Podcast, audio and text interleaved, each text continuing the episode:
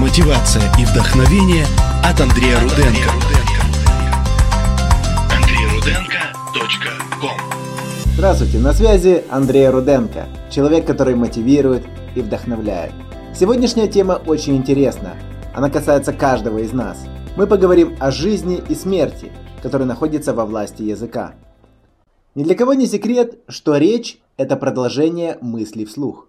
Наш язык имеет великую силу, которая может быть направлена как на созидание, так и на разрушение. Наш язык может влиять на позитивные изменения в целом мире, а может ежедневно отравлять жизни самых близких людей. Мудрецы говорят, что тот, кто научился управлять своим языком, может назваться совершенным человеком.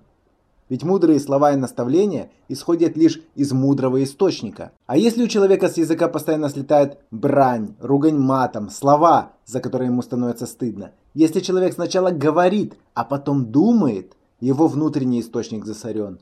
Помните, наша речь – продолжение наших мыслей.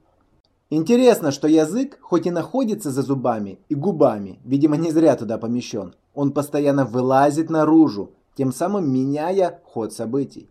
Из-за того, что человек не умеет управлять своим языком, жизнь становится сложнее. Сплетни, ругань, негатив льются из самого сердца человека, так как что внутри, то вырывается наружу.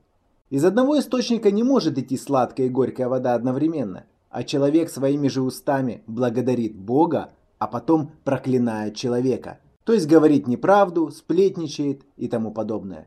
Как корабль, каким бы он великим ни казался, управляется небольшим рулем, так и все тело человека управляется его языком. Какой вывод из всего этого можно сделать? Все дело в наших мыслях. Если мы позволяем себе в своих мыслях осуждать, говорить неправду, то это отравляет, в первую очередь, нашу жизнь, а уже позже, как следствие, вылазит наружу в виде слов и дел. Неважно, сколько у вас регалий, титулов, научных степеней, лишь ваши слова и дела показывают, кто вы есть на самом деле. Возможно, вы спросите, а как понять, управляю я своим языком или нет? Давайте проверим. Задайте себе несколько вопросов. О чем вы чаще всего говорите? Можете ли вы слушать, не перебивая? Как ваши слова отображаются на жизни людей? Часто ли вырываются негативные изречения? Замечали ли вы, что мудрые люди больше слушают, чем говорят? В этом есть определенный смысл. Когда человек говорит, он лишь выдает то, что знает. Когда слушает, он получает новую пищу для размышления. А это может изменить в корне его жизнь. Несколько советов, как изменить свои мысли. Первый. Избавьтесь от негативного окружения. Если вас окружают люди, которые постоянно сплетничают и ругаются, через время вы станете их подобием.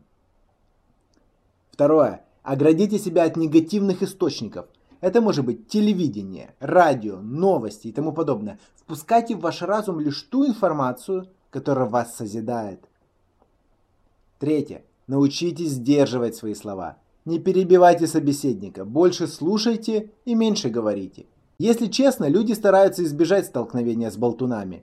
Кто хочет слушать тех, кому никто не интересен, кроме себя самого?